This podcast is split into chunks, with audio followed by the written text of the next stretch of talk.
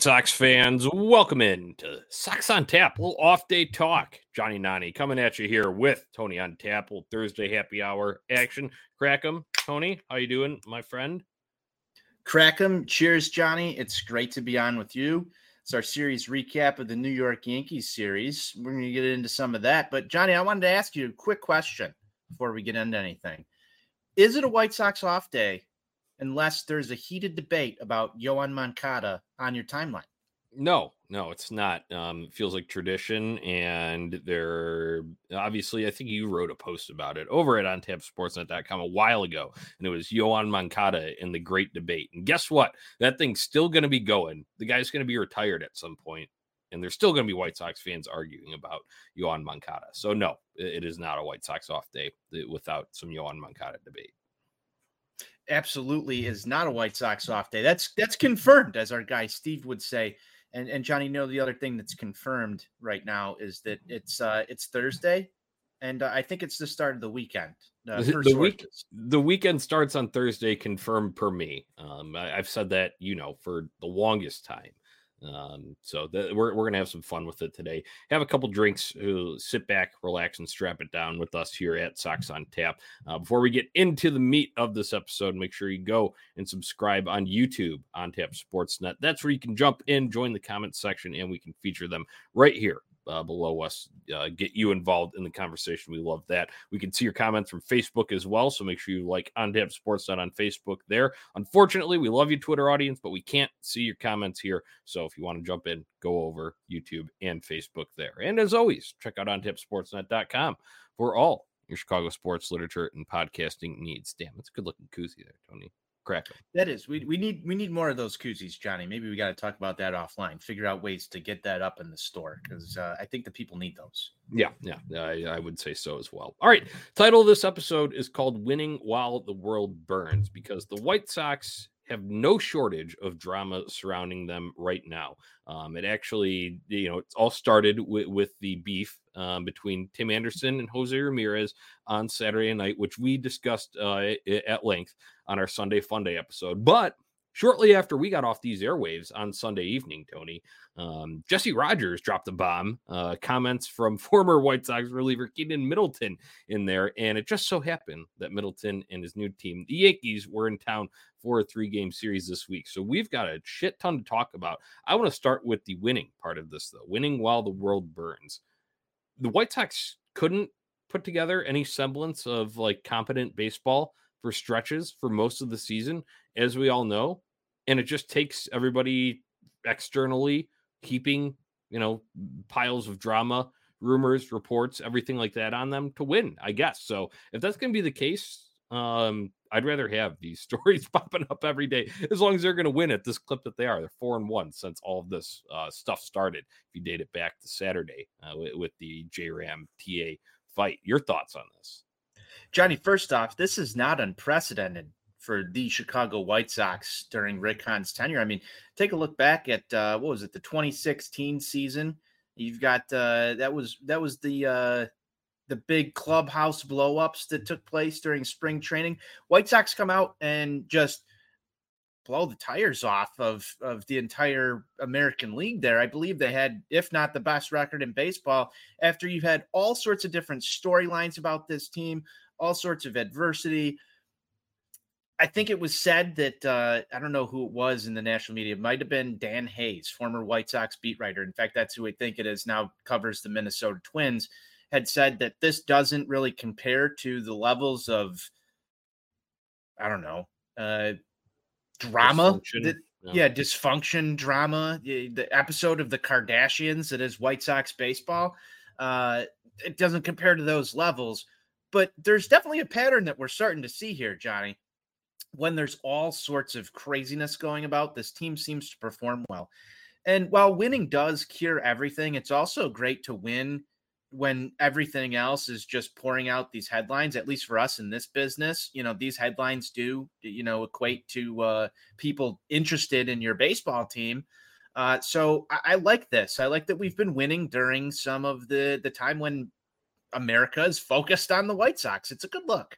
Yeah, right. Um, I, I just enjoy it because I want the White Sox to win every game. That's why we're here, right? We're, we're fans. Um, I, I, you know, there's a lot of people that are on the timeline that, oh no, this is no good. They need to, they need to rattle off ten losses in a row, and you know, I want to get into that. I want to get into that. Secure their draft pick and all that. Well, there's dude, come on. Uh, uh, there's still going to be the bottom of the barrel teams that even if the White Sox play dog shit down the stretch, which honestly I expect them to come back down to earth and go into another one of their ruts at some point here. But um, just look at, you know, sure they did trade off a good portion of their pitching staff, but some of these other guys are still around, and I know a lot of them are injured all the time, and uh, there's plenty of underperformance to go around. But Luis Roberts still going to save you probably about a win a week, right? It's, it's going to happen, and uh, like I said, th- those teams like the A's and the Royals are still going to be at the bottom of the barrel there. And then if you're really that, I'm not a huge draft nerd, so if you have some insight to me that can fall in that like three to eight range, please drop it in the comments. Go over to YouTube on Tap Sportsnet,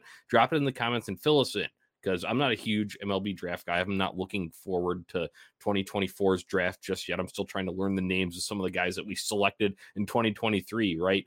Um, but my point there is I don't think there's going to be an absolute franchise changer that you're getting uh, in those picks. Obviously, you never know. Future is uh, you know unknown, but uh, it's not like there's a generational prospect like we had over in the hockey world in Chicago here. I was going to piggyback off of that a little bit, Johnny. And uh, what better time to plug Four Feathers podcast and talk about Connor Bedard than right now? Uh, so if you are a fan of the Blackhawks or want to hop on that bandwagon, you can listen to Johnny and I and our friend Ron Luce discuss Blackhawks prospects and their rebuild over at Four Feathers Pod. So give that a listen to follow. We'll be on the same airwaves at On Tap Sportsnet on YouTube. So Johnny, you, you bring up a good point. It's not like there's a clear cut name in this upcoming MLB draft and I, I would say that I'm of the same ilk as you here. I don't really follow the prospects as much. If there's somebody that I'm completely missing, let us know. But I also know this the White Sox will not have the number one pick in next year's draft. I'm pretty sure that's almost damn near mathematically impossible. No, there is a lottery now. Yes. Um, However, there is there is that, and we did see the Hawks win it. So I do understand an did. argument in that case, but at the same time, I think I'm going more off the talent. The that yeah, I would go off the talent here and say that the Sox are unfortunately, just as me being a realist, they're unfortunately a team that's underperformed most of this season.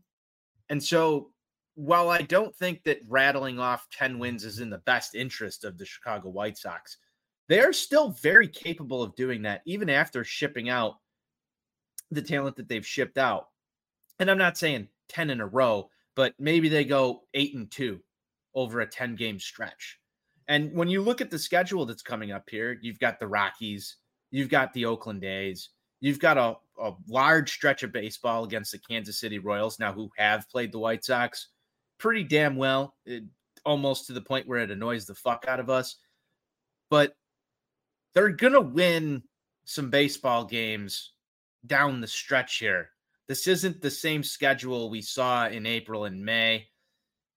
Now, while I want them to wind up in the best draft position, I'm still always going to root for the Sox to beat the living piss out of the Cleveland Guardians and the New York Yankees, regardless of if we're in a competitive season and non competitive season, it doesn't matter.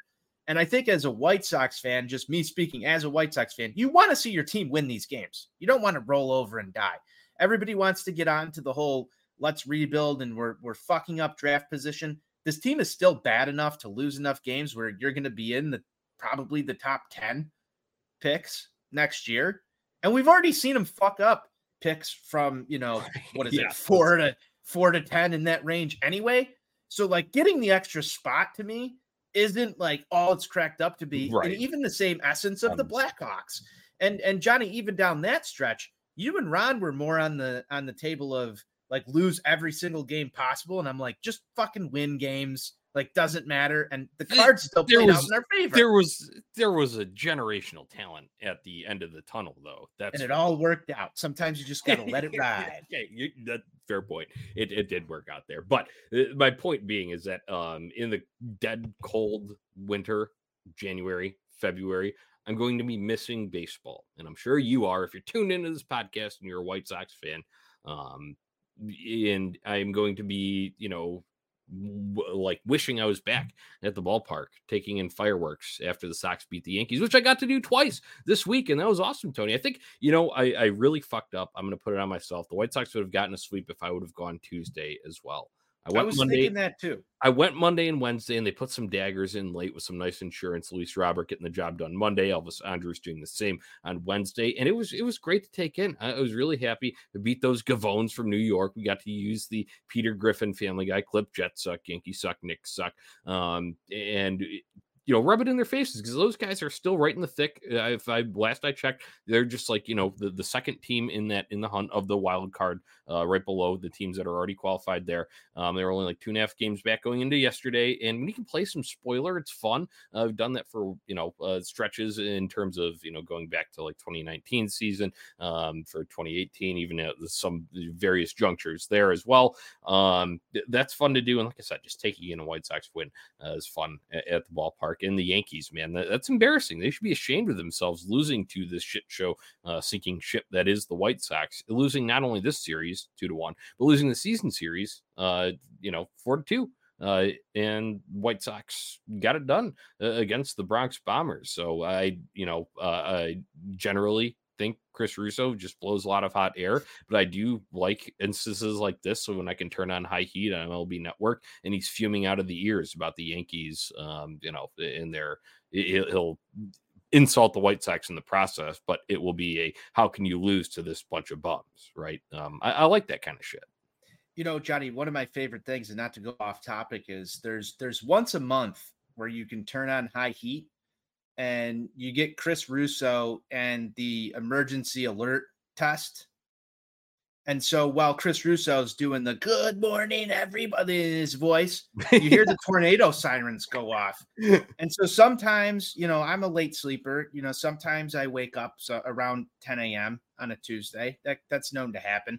And sometimes I like to play the game. Is it Chris Russo or is the tornado siren going off? You should play it once or twice. It's a great game. Um, that is that. I, you know what? I, will look for that in September. First, yeah, Tuesday. you should yeah. try it. It's the first, first Tuesday of the month. Yeah, it, it's it's a great game. I've played it a couple of times, and, and when they sync up perfectly, it's great. Uh, but I, I like that, and I want to sort of parlay this into some discussion I heard on ESPN Radio uh, earlier this afternoon. I'm not sure if it was Black and Abdallah or Waddle and Silvy that were talking about this, but it was in the context of the Chicago Bears and training camp and fans who go to training camp and live and die on on training camp. And and and sort of they they talked a little bit about the White Sox as well in this. In terms of the fan that's tuned in every day like I would guess that a lot of people who listen to our show are tuned into the White Sox pretty heavily like you probably watch a lot of these games you interact on Twitter um, you know what's going on with the White Sox. There's a whole segment of people out there and families out there that just go to the ballpark maybe once a season and like take in that game and that's their form of entertainment. Yeah, they they're they're White Sox fans, but they're not as ingrained in the day to day. If if you've got a segment of people who show up to a ball game like you witnessed on either Monday or Wednesday, they're going to be happy with that that they spent their money and watched the White Sox go out and beat the Yankees. Maybe that's the only game that they really tune into all year. There, that fan out there does exist. And so I think when we when we look at this, if you take a bigger picture to it, beating teams, even if your team sucks, can still be fun. It still has a place. You know, you enjoyed those games. I enjoyed watching those games. Yes, I think you needed to get out to to Tuesday's ball game to complete the sweep because that would have been better. But I'm just happy you take two out of three from the Yankees here. I think that's a that's a good thing. It doesn't mean that like we're trying to you know reverse tank or whatever, or whatever Pedro Grifol says about you know we yeah. still have time left.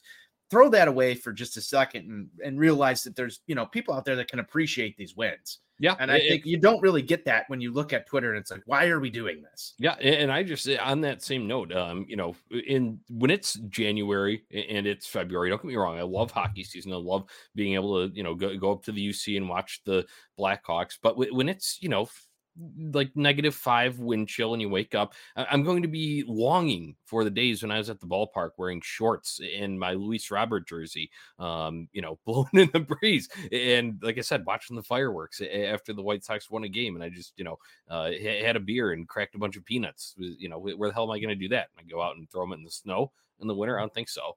So I enjoyed it, and you know, fight me if if you uh, have a problem with that.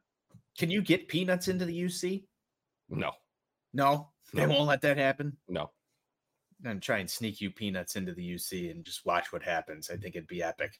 Yeah, and that'd be something. I mean, I'm sure in the old Chicago Stadium you probably could, but um, that's no longer the case. Uh, smoking stogies in old Chicago Stadium. Yeah, I don't know. Maybe maybe they could sell like unshelled like peanuts, but that's not as fun. That's part of the you know because you got to get like the little small one and like pop it in your mouth and like eat the whole thing, so you get the full like salty experience. But then you crack open like all the other ones. Yeah, you, you know what I'm talking about. Yeah, nothing better than peanuts in a in a beer at the ballpark, though. Yeah, it, it- it was good. I got to take it in twice this weekend. I'll be uh, and you got some Brewers fans in town uh, this weekend, so Saturday I'm looking forward to that too. So you know, regardless of uh, whatever happens with this team, I'm going to go out and enjoy it in the summer because this is one of my favorite summer activities to go in and take in White Sox baseball. So uh, when when they win, on top of that, like we just discussed, uh, it is you know an added benefit there and makes the experience all much more enjoyable.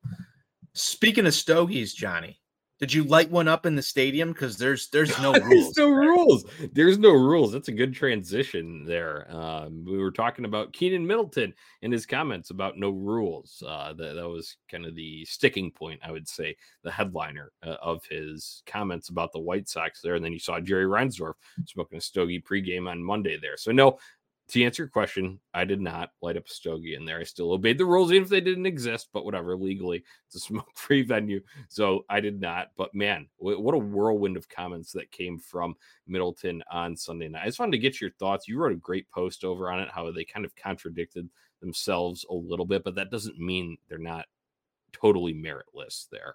Um, so y- your thoughts on Keynan Middleton sounding off on White Sox culture? Yeah, I'm pretty conflicted on this one, Johnny, because I, I I feel like in the heat and hoopla of these comments, some of the hypocritical ones were sort of left uh by the wayside, and I think people went in and attacked on the White Sox with with you know merit. I think there's a lot of merit to go attack the White Sox for what they've done but Keynan Middleton, I, I just have to go out there and say it if you didn't read it. Uh, there were comments about how you know you've got guys sleeping in the bullpen, and then also direct quotes that said, "I don't think the pitching staff did anything wrong here. We all did our jobs the right way, everything." And I don't know. To me, you know, you're as good as your word, and I would I would question, you know, my, my follow up question, I guess, if I was offered a press seat to Keynan Middleton, I would ask him, okay, so you called out a teammate who was in the bullpen for sleeping on the job, pitchers not showing up to PFPs, which also seems like a pitching staff thing, Johnny. I don't know if Yoan Moncada is supposed to be out there taking PFPs. Yeah, uh, yeah, I'm not sure. I, I would I would just question that a little bit. um and then say, you know, it was the position players who were at fault. And Now, I just got to direct quote it because he said, I wouldn't go and say anything bad about the pitching staff. We did our jobs. We or we went about our business the right way, was the quote. From yes, so but the whole just- front end of this article is just loaded Right. with things that the that his fellow pitching staff did did wrong. Right. Yeah. I, I would Um, ask that follow up. And once again, I want to say that that does not discredit these and mean that No, shit not like at all. didn't happen or that there's no rules. uh, Not discrediting that, but the nature of those. I Yeah. did also It's- find it- a, a little bit comical. To me, it, it was sort of like when you fight with your brother or sister, like as a kid. It's like they did something totally fucking serious, mom and dad. It was totally terrible. You know, fuck them. And then you ask your other kid, like, well, what happened? And it's like, well, this is what instigated the whole entire thing. You know, like they're both sides are wrong here. And in fact, he sort of validates that when he says there were no rules. Because why would you expect anybody on the pitching staff to follow any of the rules if there are none? So I think it it it sort of incriminated the entire thing.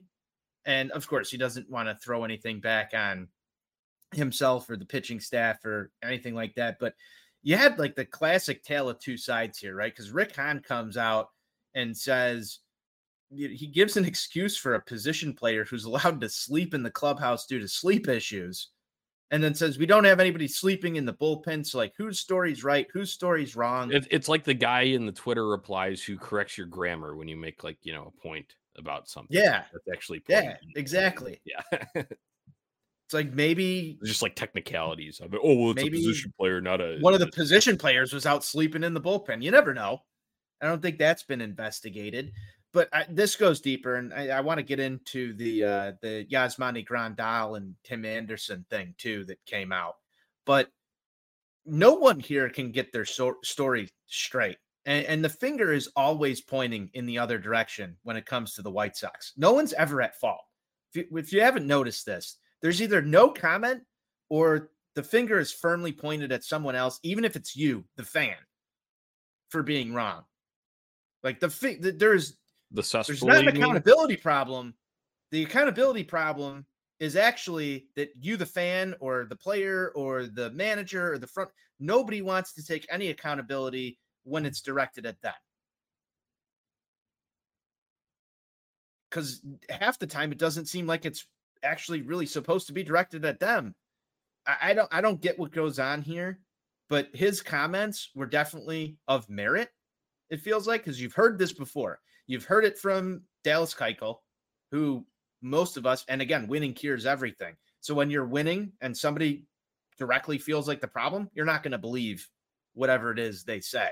But those comments sort of come back to me now after looking at some of this stuff, Johnny, and you sort of question what goes on. I mean, Lance Lynn backed the comments up. Right. From Keynan Middleton. Yeah. Like, uh, who do you trust? Who do you trust in this organization? You can't trust the players. You can't trust the front office. You can't trust the owners. Yeah, it, and that kind of bleeds into my point. I say it absolutely runs up the flagpole because you get Jerry Reinsdorf just saying no, as in I'm not going to comment on it when pressed about it while he was on the field shooting the shit with Bill Cowher and Kenny Williams, right? Uh, prior to Monday's game. So the accountability thing runs up the chart, even though I wish we had Steve on here so we could get his excellent Ken Williams impression, but we don't have it here. Um, either way, you, you know what I'm talking about, though. The accountability here saved as a clip. Accountability here is not an issue. It is you know what is going back to those comments from late April. But um, when you're talking about all this, I, I know while, while I understand that it needs to be top down change, right? If we ever want any meaningful, um, you know, strides forward in this organization, I get that. There's been plenty uh, of Jerry talk. There's been plenty of Hahn talk. There's been plenty of Ken Williams talk. And I'm not discrediting that, but we'll save that for another time because there's a whole off season of stuff to discuss. And I would imagine those guys will still be in their same positions when the time the White Sox played their last game of the season. So we'll discuss that later. But this falls mainly on Pedro Grifol. This is a damning indictment of him, and everybody is kind of. I don't think he has anybody in his corner really within this fan base. Maybe his family. That's about it, right? Um, and it, it goes back to this because Sure, th- there's other organizational issues, but specifically what Keynan Middleton's talking about no repercussions for missed meetings or uh, various practices, no, um, you know, discipline in terms of a guy sleeping in the bullpen, allowing things like that to happen in the first place. Shit, everybody from an extra, from a, you know, um, 10,000 feet view here, just looking, you can just look down and how this team plays day to day, how they interact with each other, and something's just off there. Everybody's talked about it, and we haven't gotten a great explanation for it. Well, I actually thank Keynan Middleton because this is more insight than anybody else has provided. Not that everyone was going to go and throw the next guy under the bus eh, publicly. He, he happened to do that and you know eh, you have your thoughts about that there but for me it just gave a little bit more clarity there and like i said it, that comes back to pedro grifol and it's looking more and more and more and more i thought it was for a while now but he's like a one and done guy here even the handpicked Hahn guy um eh, I don't, I don't know if he can withstand all this and also that's a nice scapegoat for them right to to kind of you know throw under the bus for them in there if we're talking about how the White Sox operate there. But man, I had touched on this back when the hire happened and he whatever won the introductory press conference. And I wrote up about the comments on it way back and was at December or January. Um, and his biggest challenge will be converting words into action. Well, they're not preparing to kick your ass every day if guys are sleeping in the bullpen. Um, they are not doing the fundamentals. And he is even now at this point in the season acknowledged that. Um, and he said, he, I know he says that falls on him. And I will give him credit because he did publicly take accountability for that. However, I knew it was always going to be a challenge, a big challenge for him to implement this as a first year guy.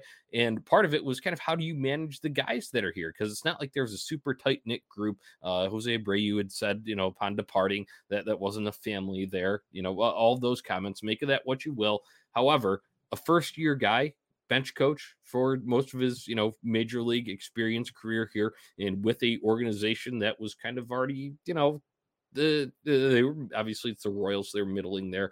Um, and dropping out towards the bottom and not not overly successful. Um, it's not like he was a guy keeping that like clubhouse together, and it's like it didn't really matter if there was anything you know going wrong there because they were just bottoming out once again, and it was another season for the Kansas City Royals status quo, right?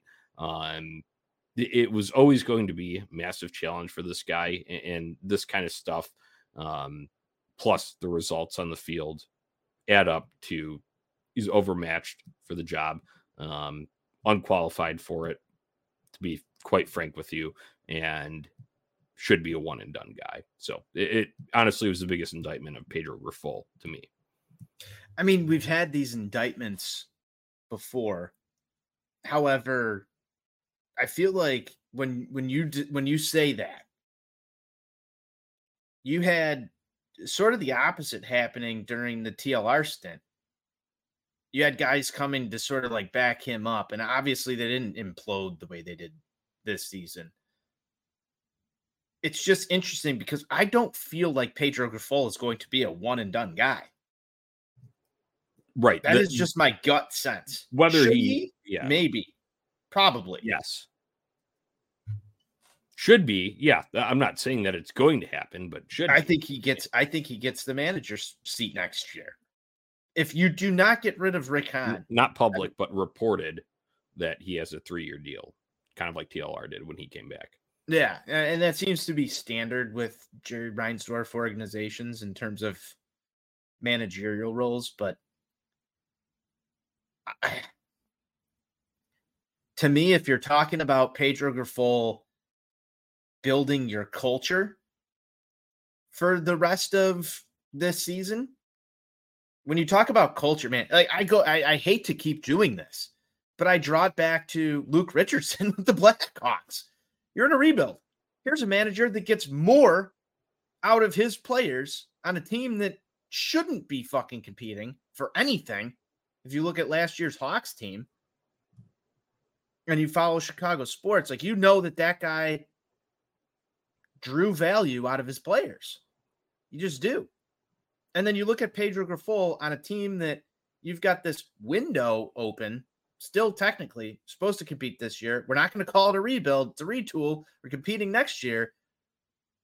What value did he drive out of any of these guys this season? Tim Anderson's had his worst fucking year.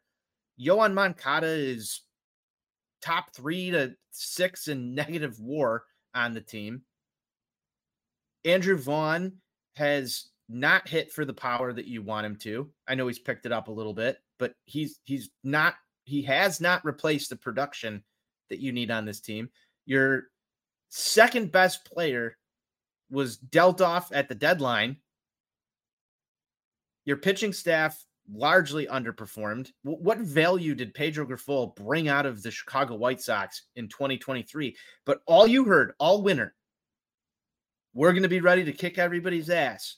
We're going to play fundamental base. We're going to every single thing that was in that press kit that they gave everyone has turned out to be a lie. It, he should be one and done based on so many different factors. But right now we're talking about building the culture back. So if this guy on his resume right now has everything that he's told you has turned out to be a lie, can you actually believe that he's going to build the culture for the retool in 2024? No, I thought it was hilarious too. You get these funny sound bites. We're building on rock, not muck. Uh, was that it? And I, I my thought was you traded the only rock solid guy to Miami.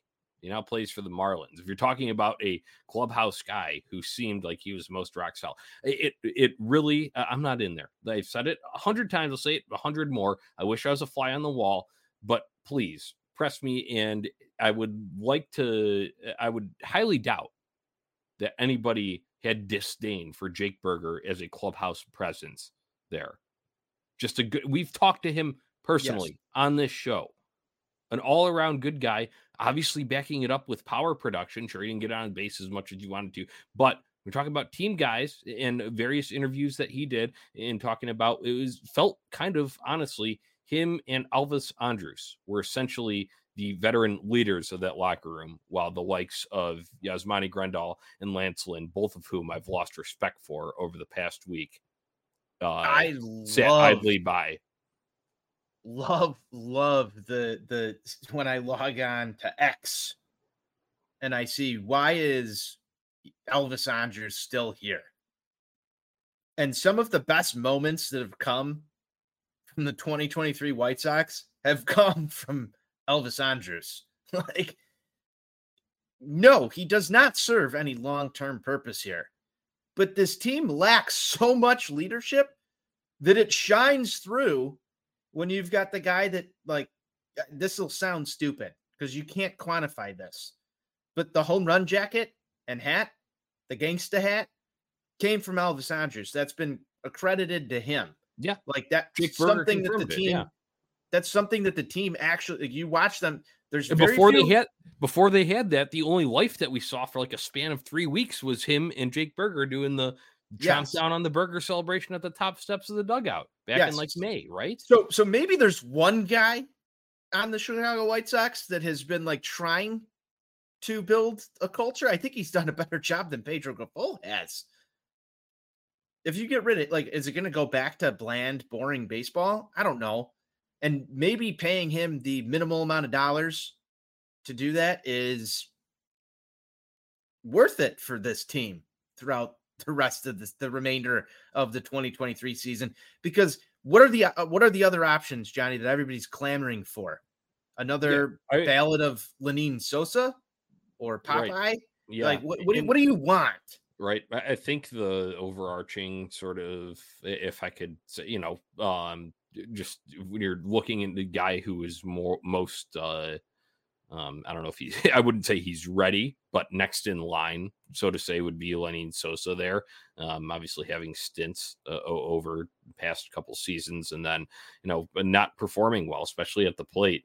Um, and while I do think that he should get some reps down the stretch, um, I also am with you in the same boat of the Elvis Andrus that there is a value that doesn't show up on the stat sheet there. And for a club that is in a very fragile spot, um, I think it's a his presence is rather important and extremely understated if you just go and look at Fangraphs and spew that out onto the X machine, excuse me, the cesspool.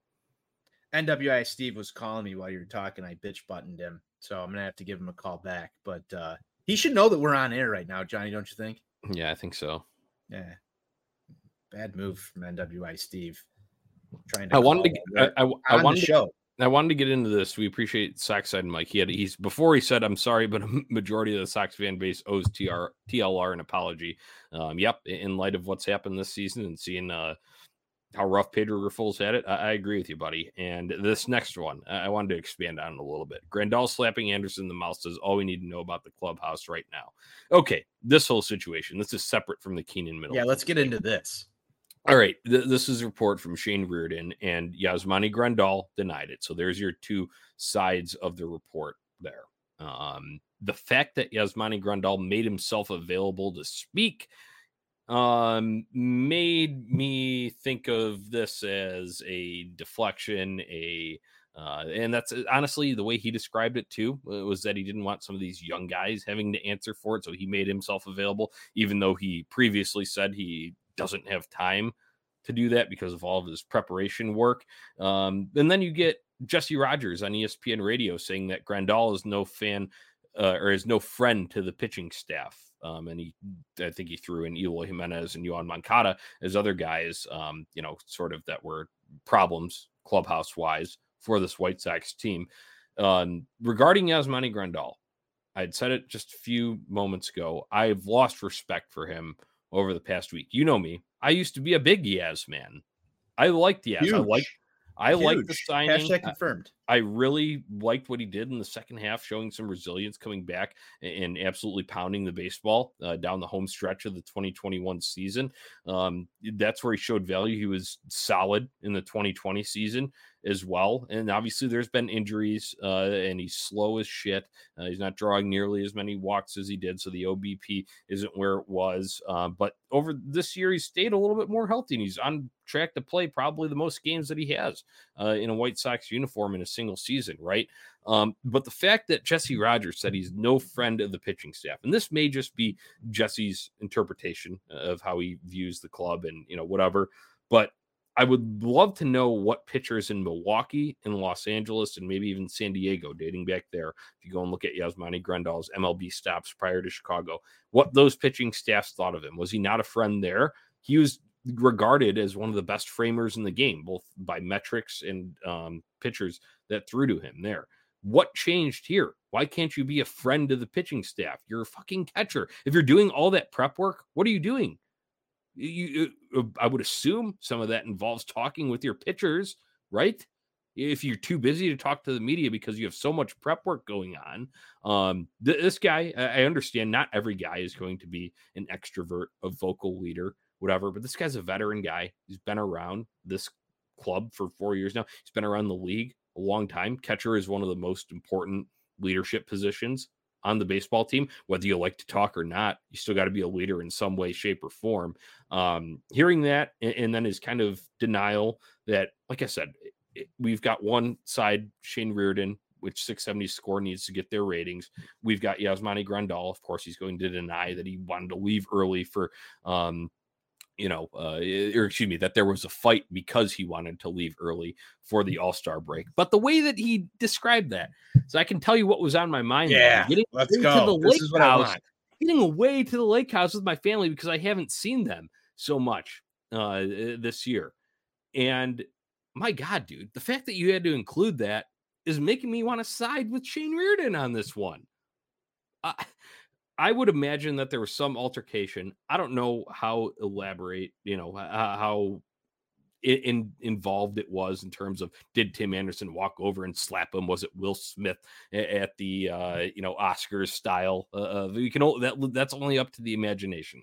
Um, but I would imagine that there's some altercation in there, and then how the hell do you have a player that plays a position that is a leadership position like that?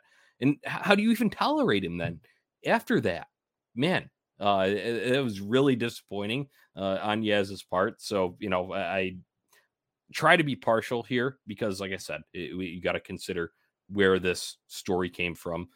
And then I also laid out Yaz's response there, but it's not a good look either way. In the way that he framed it, um, guess what? Maybe you should talk to the media some more so you can get your story straight if you do fuck up, buddy. Um, that I'm glad we're getting him off the books next year. Never thought I'd say that um, when we signed this contract. To be honest with you, sure, the back half might not have been as good production wise, but I always thought he would be at least a, solid catcher, and a catcher is supposed to be in tune with this pitching staff. But my God, the fact that this is a guy that's now for a while was the highest played payer franchise history, uh, and now is a second because of the Benintendi deal. Very disappointing, and I, uh, you know, was a guy that I really liked for a long time. Um, maybe the 2019 season in Milwaukee got, gave me more grandiose hopes for him, but it's fucking disappointing the way it's played out with him here. So um, I'm disappointed in Yaz. Your thoughts? Man, you just you just put him on the burner there. That was I, I never thought I'd hear that coming out of out of your mouth. to be honest with you, because you you were hashtag confirmed like the Yaz man here. Um, my thoughts on this are when you look at everything here, this is the like the best fucking drama show on television that you could possibly watch. I'm surprised this doesn't have like an E subscription service streaming whatever cameras in the clubhouse every day Hard show because it would, it would style. Hard knocks baseball style but i mean this would be fantastic. There are so many layers of drama here. It it, it just it boggles my mind because you've got Yaz helping Tim Anderson off the field with the fight and we got to dissect that as a White Sox fan. Like did they make up after all of this? You know and like this could have actually happened but maybe they're on good terms now. This is you know 5 week old news there are so many different layers of this onion, Johnny, in terms of what the Chicago White Sox are and have been. Drama, more drama than Shakespeare. That that that is an excellent comment that just came in from LA on the YouTube channel. Uh, Dude, I, I don't know who to be a fan of at this point in the clubhouse because it just changes by the week. Are, do you believe that Andrew Vaughn is your leader right now because Rick Hahn told you he's the new leader? That got Do you clown- hate Yasmani Grandal That- because Yasmani Grandal Hmm. slapped him? Do you hate Tim Anderson because of what Tim Anderson's? Who's the villain? Yeah, You don't I even mean, know. It changes by the day. It's a movie It's just full of ever it's a movie full of villains, Tony. yeah, it's a movie full of villains. Man, I don't know whether or not to hate Yasmani Grandal. Maybe Tim Anderson said something before all of that transpired that pissed Yasmani Grandal off. I go back to the videos that the White Sox released in spring training where, you know, Yaz is talking to Kopech and things seem very, you know, good. He's telling him how dialed in he's going to be this season, all that good stuff. I, I start to think in my mind, like, why did Lucas Giolito, who's also like been outcast from the Chicago White Sox at this point, obviously he was traded. You see the videos of him reenacting the Timmy fight in the bullpen. There's all that drama to Well, add into re- all of it. reenacting what the Braves bats did to him, but yeah. But we used to rag on Lucas Giolito, right, for throwing to a personal catcher. It was James McCann, then it Right. became Seby Zavala. we were never frustrated because the the lesser bat would be in the lineup then. Correct. So, could some of the drama have been, or the statements of Yaz being not a friend of the pitching staff, been maybe or maybe not directed towards the fact that Lucas Giolito did need a personal catcher during there because those two guys didn't get along? What's the interpretation of pitching staff here? Because it could be one or two frontline starters. Maybe they weren't friends. You never know. This is a drama show, dude. And and that's what it's turned into. It shouldn't be like that. And that goes back to the whole thing. Yes, Rick Hahn, you do have a culture problem. That's my thoughts on that. Yeah, absolutely. Another guy, the veteran that's now out of town, Lance Lynn.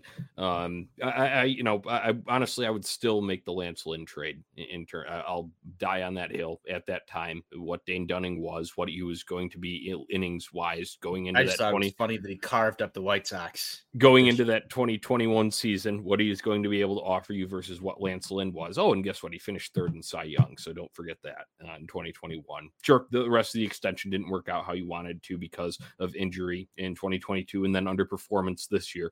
I agree with that. Um, Lance, I'd probably still make that move, but man, I thought this was a guy that would whip that clubhouse into shape. That's the type of guy that he is, fiery guy. Uh, always, you know, what wore his heart on his sleeve. Obviously, saw within his reactions within games. He was very brutally honest in post game interviews, and I respected all of that there um, in terms of that. But he definitely checked out at some point in here. And my fear is that he checked out at some point down the stretch of 2022. And when he saw Pedro Grifol come in, he wasn't fully excited to play for this guy. And we just kind of went through the motions. And then he still got Ethan Katz there too. And Lucas Giolito's high school pitching coach. What are you doing here in my dugout? I'm so used to having, uh, you know, Duncan back with the Cardinals, right? Uh, and the various other places he's been with, with a more well put together staff, right? Um, my, my, fear is that he did that, and then you go and hear his reactions, and I get it. Foul territory is a good show because it gives you an honest look into what the players are doing. And sure, there's more than just baseball. He's got to move his family, and he's got to do all this, and you know, it, it no no wonder you're gonna you know be in a better headspace when you're in a more um, you know friendly environment in terms of what's going on. He goes to a first place Dodgers team. Uh, they're a very well run organization. They have their shit together. Um, they, they give him info that he needs, probably that the White Sox weren't doing there. I understand all of that, but man, um, hearing him j- just the kind of snark snarky way that he sort of confirmed Middleton's comments by kind of not answering it right. And he's like, I can tell you what they're wrong about. And I was like a long pause and then it took you know like Kratz or someone jumping in to you know kind of do that. And I that he's telling the truth. I'm, I'm not lambasting him for that, but man, it, it's like okay, Middleton says part of this whole problem is that Lance and Graveman went to the World Baseball Classic. Oh, I'm sorry, Yoan Moncada and Luis Robert also went too, by the way, to that. But then more Lance, just stuff on the pitching staff that we don't want to say anything bad about. Right. Yeah. that's that's another layer of that onion there. We are talking about, man, all, all of this drama that's going on here. But uh yeah, Lance, he just seemed checked out to me, and, and that's sad to me. Um, because I get it. It's tough to do, and it's tough to grind through that shit every day, and everyone on Twitter will just tell you, it's like, oh, I don't blame him, and good for him. He's in a good place. You know what? I am glad. I'm glad that Lance will have the chance to pitch for a competitive team and play some playoff baseball. Um, and I hope the best for him in the future. But it just sucks that he couldn't have been the one, you know, in, in that. I remember back in April when they were amidst that losing streak, they were in Toronto, and Lance did foul territory there from this hotel room there and at that point it was blaming it on system changes and you know this and that we've had injuries and then he checked in again with them and it was injuries again so he never gave you mm. like the full insight not that i expect him to dump on other people there but it's like be the change you want to see in the world right how, how is there not a boys get get it the fuck together or we're not going anywhere moment. And you know what? Maybe I there think there was. May, maybe there was. Maybe there was, but man, the, then I mean that's also on the rest of the team for not buying into that, um, understanding the gravity of it, where this team is. But I don't know. It, it just it, it was disappointing to see Lance wearing Dodger blue colors and uh, you know looking so much uh, like he was couldn't have waited to get the fuck out of there. Um, I watched my deadline day too, and it was eh, understandable. You got to be prepared for that shit to move your family and all of that. But man, um, he's the type of guy that I would expect to put his foot down and for it to resonate in a locker room. So maybe that speaks more to the rest of the guys there. It, it probably does, but one guy can't be the whole answer to it. But if there's anybody in terms of physical presence, in terms of veteran status that could have, he would have been my vote for it he probably tried, and this is I'm just hoping that that took place. But I go back to a, a quote from a great movie, Johnny. I don't want to be a product of my environment. I want my environment to be a product of me. I don't think Lance really wanted to be a product of the Chicago White Sox environment that is here right now. I, I don't think he deserves that in this stage of his career. Um, you know, he wants to chase another win. And when when Lance signed that extension, I mean, it made all the sense in the world. The trade makes sense still to this day. Why you brought him in here, veteran leader. But man, he was another guy that, if you look back at some of the Tony La Russa times, even when there was a disagreement, there was respect there was at least some sort of respect. And then you have Pedro Grifol sort of come in, and I don't think he really said much about him. Which to me, I go back to you don't have anything nice to say, you don't say nothing. there was really never, at least from the veterans that you sort of pick out, there was never really a we accept this guy. If you go back and look at the media, the same way there right. was to to back up TLR or even Ricky Renteria um, within this class. So I don't know if he lost the locker room super early, if there was just, you know, you don't see eye to eye, whatever. At the end of the day, it happens. But I don't think Lance wanted to be a product of all of this, whatever's going on here. Because I would venture to say the guy that's not afraid to go throw a fucking uh 2-1 fastball in the middle of the zone to Vlad Jr. and get absolutely fucking rocked hadn't gone into that clubhouse three or four times and said, guys, we need to get our shit together. Because when you do shit like that on the mound, you probably have that mentality towards most of the challenges and obstacles you face on a day to day basis. He had to have tried.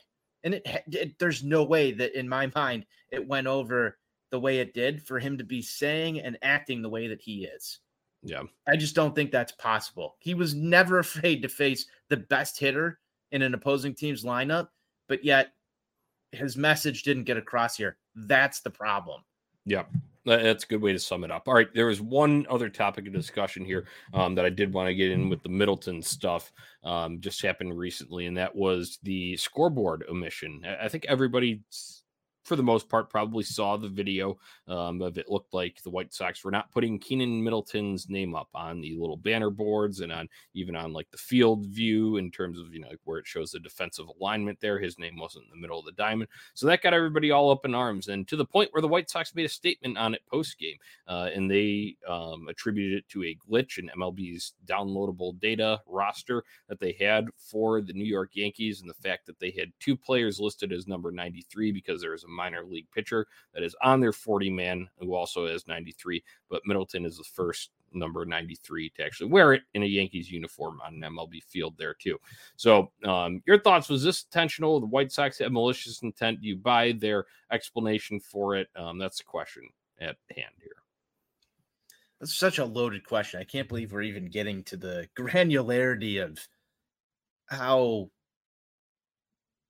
the White Sox get their data feeds for games to display on the scoreboard.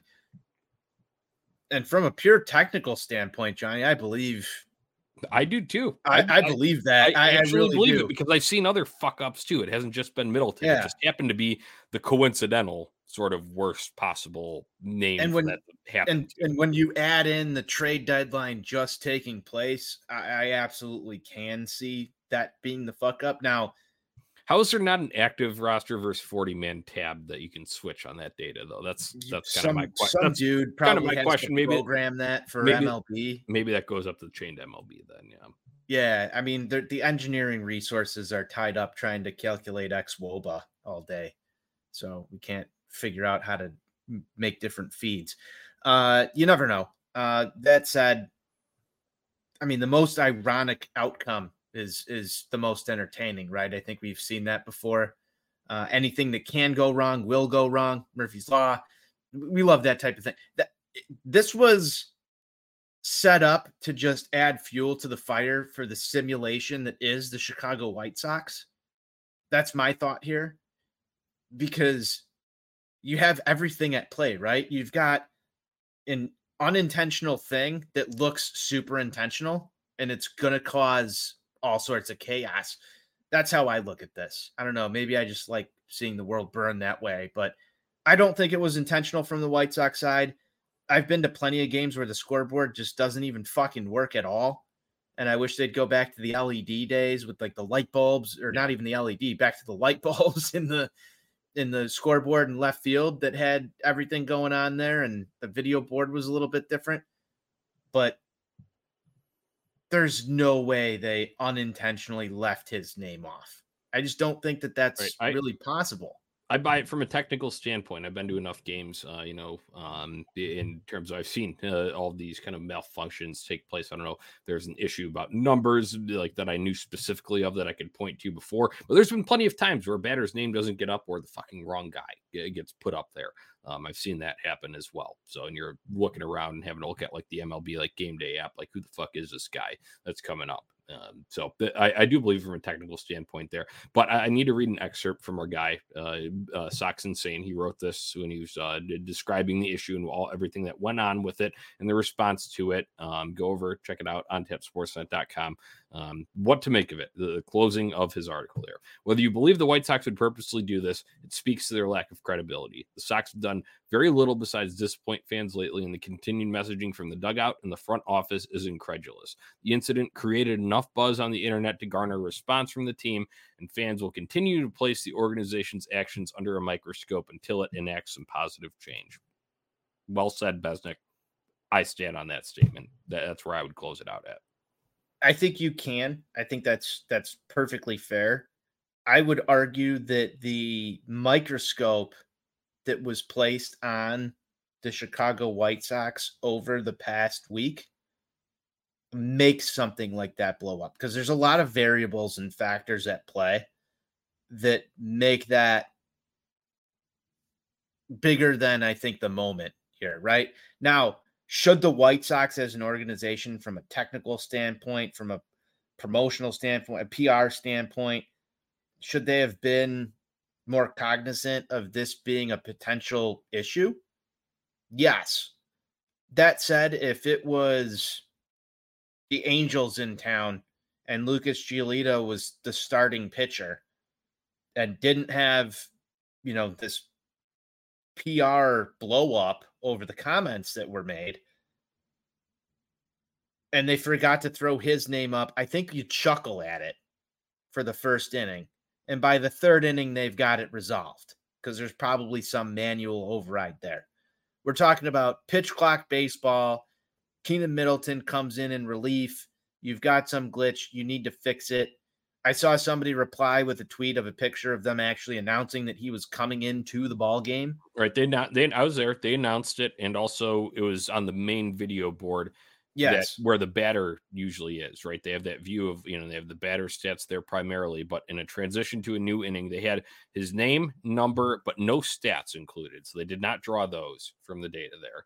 Um, but then once it flipped over to have the whole White Sox view, because the White Sox are obviously batting while he was pitching, so they have whoever is up there in their picture and their stats and all of that there, and then the pitcher's name would go and slide to the banner boards across the side, which where it did not appear, and then also within the field view of who's playing which position, and it did not appear there either. So you did have it. It's not like his name didn't completely show up there. It, was just a sort of you know partial um, omission on that part. Yeah. So to me, that sort of sounds like a fluke. I mean, could you imagine sitting there if that's your job and like the technology screws up on you and all of a sudden you're like national headlines because the scoreboard yeah. didn't display the right name? What a shitty position. Either way, they I think that's a wake up call. They need to just get that shit fucking fixed. Yeah. Whether that's on MLB's end or figure that out then because I haven't been to a whole lot of uh, visiting, you know, away ballparks recently, but um, Steve showed a good mm, picture video of the Braves, and they get even deeper, and they have sort of like splits or you know whatever, a little bit more advanced digging in data on some of these guys. So if they're able to go and pull all that shit up, um, why can't we just get the guy's name up there? Like, come on. I mean, when you're starting to ask that question, Johnny, you you sort of wonder like, why don't we have a real right fielder or second baseman? Right. Yeah. And you you just start to deduct from there, but I don't think it was intentional sort of borderline hilarious if you want to look at it from a, a a, top level view. Yeah, because it's it's comical how bad this is. But yeah, I don't think it was intentional. Yep, I, am in that same boat. But either way, um, of course that happens. Uh, you know, bad, bad luck nonetheless. Because it at least drew that attention there. But hey, with all of this shit going on, White Sox being under this massive microscope here, um, they've won if every game except for one since the incident that started all of it with the Jose Ramirez Tim Anderson um, brawl. We're still waiting to hear suspensions back uh, after Tim Anderson appealed on that. So go check out ontapsportsnet.com for that when it becomes available. Um, that's about all I've got for this White Sox off day talk. Tony, hit me with some final thoughts and then let's get on out of here. Final thoughts. I mean, I just want to drop back to something you said earlier. We're going to be missing White Sox baseball in the uh, the dead days of January. Just getting back out to the ballpark. Try and try and get yourself back out there. I know a lot of the talk here has been whether or not you have consumed any sort of White Sox baseball this season. Maybe it's not your thing. Maybe you don't want to touch it. But uh, I encourage people to just tune into a game and take it in. Uh, the sport of baseball, uh, of your favorite team playing that game. And I think it's really hard to do but if you look at things more game to game level, if we're playing the Twins, I want to beat them when we get towards the end of the schedule here in September. I think that's okay to root for them. I don't think we're going to fuck up any draft position. This team's still going to be terrible. Um, and there's probably going to be like some one or two last major drama outbursts that come from this team. So the storylines are still well, we need, there. We need daily ones so we can keep winning, right? yeah, daily ones so we can keep winning. If you've got like dirt on the White Sox, just drop it on the timeline. Might become national news, like our guy Matt Crawford had one day. You know, you never know. So drop it out there. We'll see what happens. It might inspire the boys. Yeah, absolutely. My final thought is um, going kind of a little granular here. Uh, I'd seen a bunch of Cease starts, seen a bunch of Lance starts, seen a handful of Giolito starts earlier this season being out the ballpark. First time seeing Mike Clevinger pitch in person uh, on Wednesday night. He did a hell of a job. Excellent outing for him. Um, I would be in favor of bringing him back next season. And my final thought then for the show is results are so much more fun than peripherals. So go out and watch some results. That shit's fun. All right. Until next time, here from Sox on Tap. We appreciate all of you tuning in. Go check out On Tap Sportsnet on YouTube and on Facebook. Like us over there. Uh, check out OnTapSportsnet.com. Give us a follow on social media at Sox on Tap and at On Tap Sportsnet. And we'll be back with you for Sunday Funday, wrapping up the Milwaukee series. Until next time, White Sox forever. White Sox forever.